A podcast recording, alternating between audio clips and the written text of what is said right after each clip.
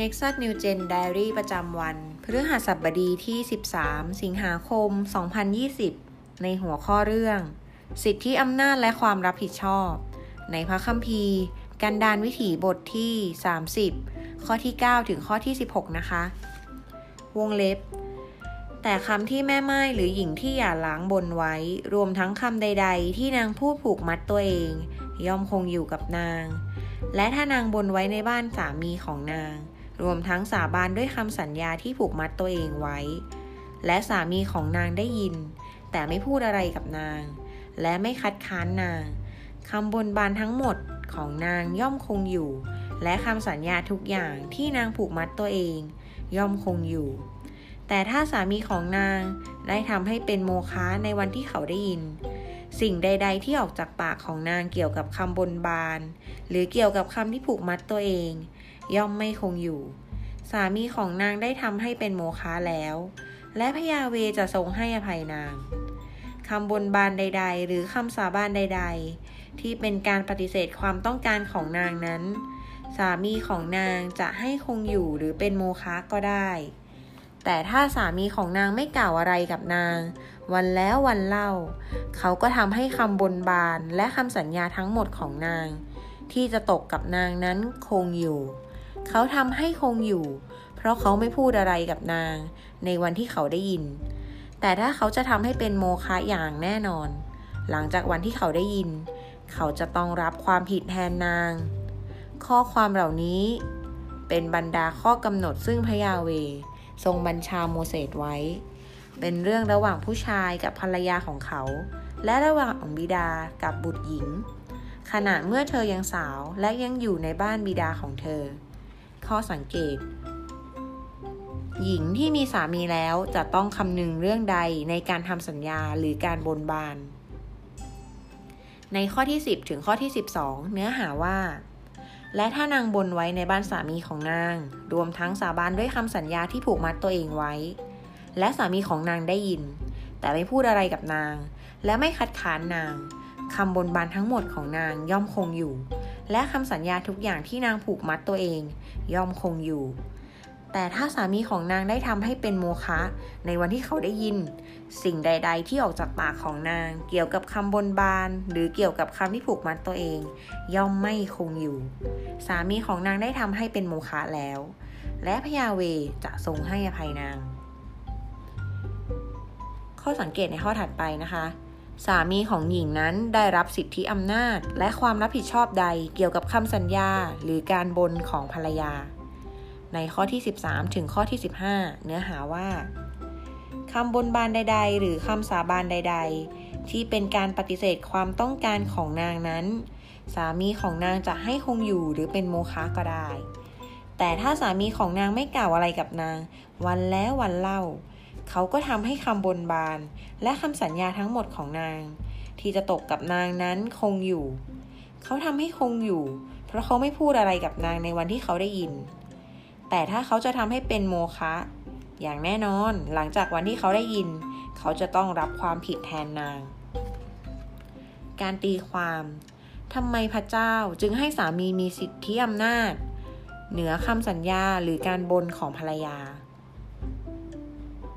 ลองตีความดูนะคะ การไต่ตอง คุณตระหนักในเรื่องใดเมื่อได้ทราบว่าสามีต้องรับผิด รับผิดชอบในความผิดของภรรยา หากเขาทำให้คำสัญญาหรือการบนเป็นโมฆะไป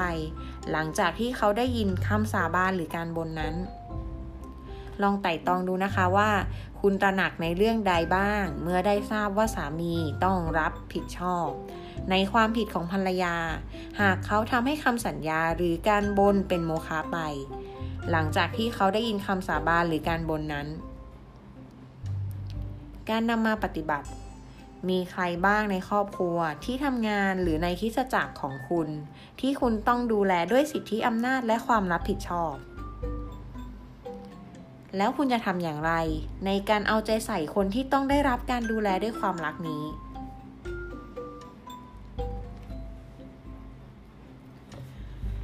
ขยายความนะคะ ในข้อที่ 14คำว่าวันแล้ววันเล่า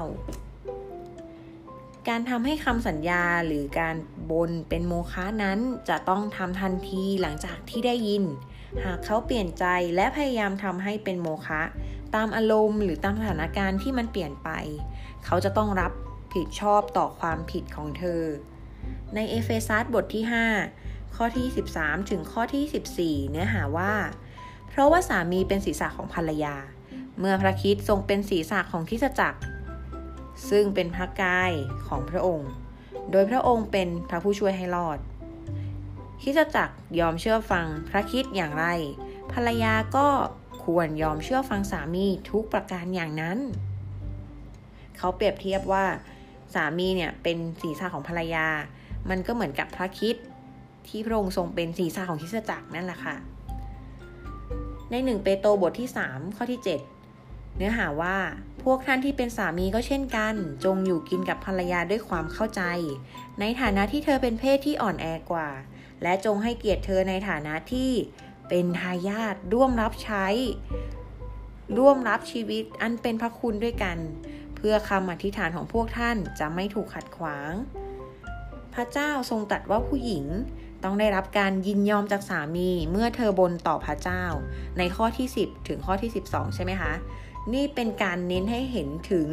การจัดระเบียบในเรื่องสิทธิอำนาจ และความรับผิดชอบในครอบครัวของสามี และสั่งให้เขาช่วยภรรยาของตน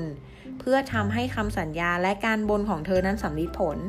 อ้างอิงจากในเอเฟซัสบทที่ 5 ข้อที่ 13 ถึงข้อที่ 14 ค่ะ โดยสิทธินั้นได้มอบไว้กับสามี เพื่อว่าเขาสามารถทำให้คำสัญญาหรือการบนของเธอเป็นโมฆะได้ทันที ที่เขาได้ยินคำของเธอในข้อที่ 12 แต่ในเวลาเดียวกัน ถ้าผ่านไป 2-3 วันแล้ว เขาเพิ่งจะมาทำให้เป็นโมฆะแน่นอนค่ะว่าเขาอะจะต้องรับผิด หรือว่ารับผิดชอบในความผิดของเธอ หากเธอไม่สามารถทำตามคำนั้นได้ในข้อที่ 15 เปโตได้ย้ำในเรื่องสิทธิอำนาจนี้และความรับผิดชอบของสามี โดยกล่าวว่า